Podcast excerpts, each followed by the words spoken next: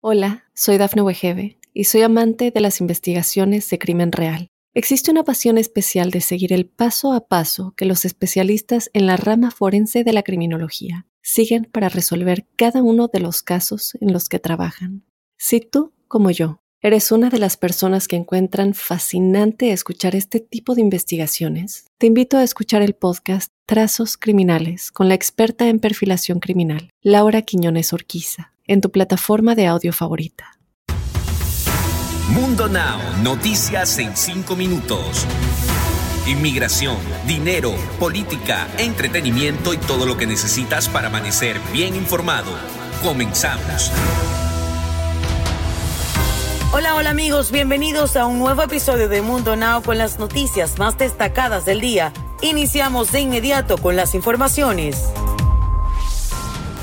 La tragedia que conmocionó a la comunidad de Mesa en Arizona se produjo este sábado por la tarde cuando una madre abandonó a su hija en un automóvil estacionado a las afueras de un centro comercial. Los bomberos atendieron al llamado de emergencia, liberaron a la bebé e intentaron reanimarla. Y sin embargo, después de ser trasladada a un hospital cercano, falleció, de acuerdo con medios locales. La madre encontró a la bebé dos horas después de estar en el centro comercial y Estados Unidos contabiliza 1.450 niños hospitalizados por COVID-19, la mayor cifra en lo que va de la pandemia, según advirtió este domingo el director de los Institutos Nacionales de la Salud, Francis Collins. En una entrevista con el programa This Week de la cadena ABC News, Collins consideró que el país nunca debería haber llegado al punto en el que está con un rebrote de los casos de coronavirus causados por la variante Delta y los demócratas del Senado presentaron este lunes un proyecto presupuestario que puede allanar el camino para sacar adelante el plan de gasto social de 3.5 billones de dólares propuesto por el presidente de Estados Unidos, Joe Biden, y que quieren aprobar sin depender del apoyo del Partido Republicano. Este proyecto no contempla un aumento de techo de deuda, como algunos medios de comunicación habían adelantado la semana pasada, y servirá para que en otoño los congresistas elaboren una legislación que aumente el gasto en sanidad, el cuidado de menores y ancianos, educación y el cambio climático, entre otros. En un arranque de celos, una mujer echa agua a tanque de gasolina de unidades de su exnovio al enterarse que ya tiene otra relación, pero ella lo acusó de golpes y ahora ambos están tras las rejas, de acuerdo a información publicada en los portales de noticias locales. Este hecho sucedió en la frontera con Estados Unidos, precisamente en Ciudad Juárez, Chihuahua, en el norte de México donde una mujer se desquició al conocer que su expareja ya tenía otra relación sentimental y no lo soportó. ¿Y qué tal si ahora nos ponemos al día con las noticias más actuales del mundo de la tramoya y los chismecitos? Obviamente les hablo de lo más actual del entretenimiento. ¿Será que se está despidiendo?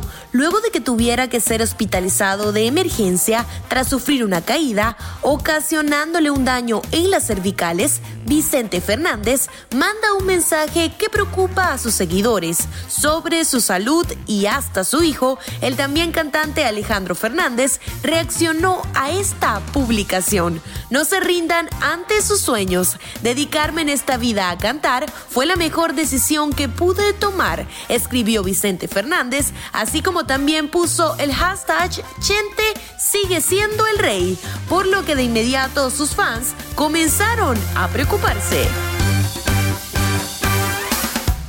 Y en otras noticias, Larry Hernández impacta a sus seguidores en Instagram cuando subió a sus historias nada más y nada menos que cómo luce tras ser diagnosticado con COVID-19. El cantante confiesa cuáles han sido las consecuencias tras padecer dicha enfermedad y que hoy en día le ha dejado graves secuelas a tratar.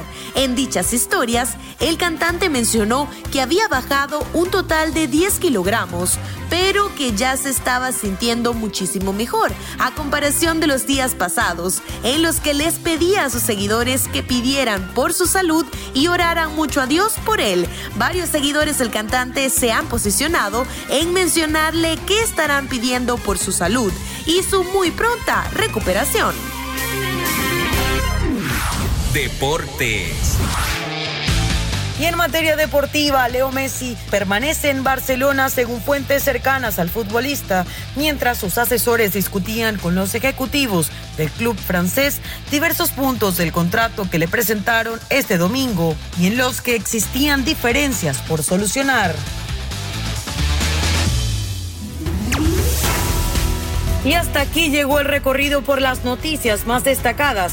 Nos despedimos como siempre recordándoles que pueden ampliar esta y otras noticias en nuestro portal digital www.mundohispánico.com y también en todas nuestras redes sociales. También compartimos una frase de Mundo Inspira como todos los días. No importa lo lento que vayas, mientras no te detengas. Chao, chao, nos escuchamos mañana. Hola, soy Dafne Wegebe y soy amante de las investigaciones de crimen real. Existe una pasión especial de seguir el paso a paso que los especialistas en la rama forense de la criminología siguen para resolver cada uno de los casos en los que trabajan. Si tú, como yo, eres una de las personas que encuentran fascinante escuchar este tipo de investigaciones, te invito a escuchar el podcast Trazos Criminales con la experta en perfilación criminal, Laura Quiñones Orquiza en tu plataforma de audio favorita.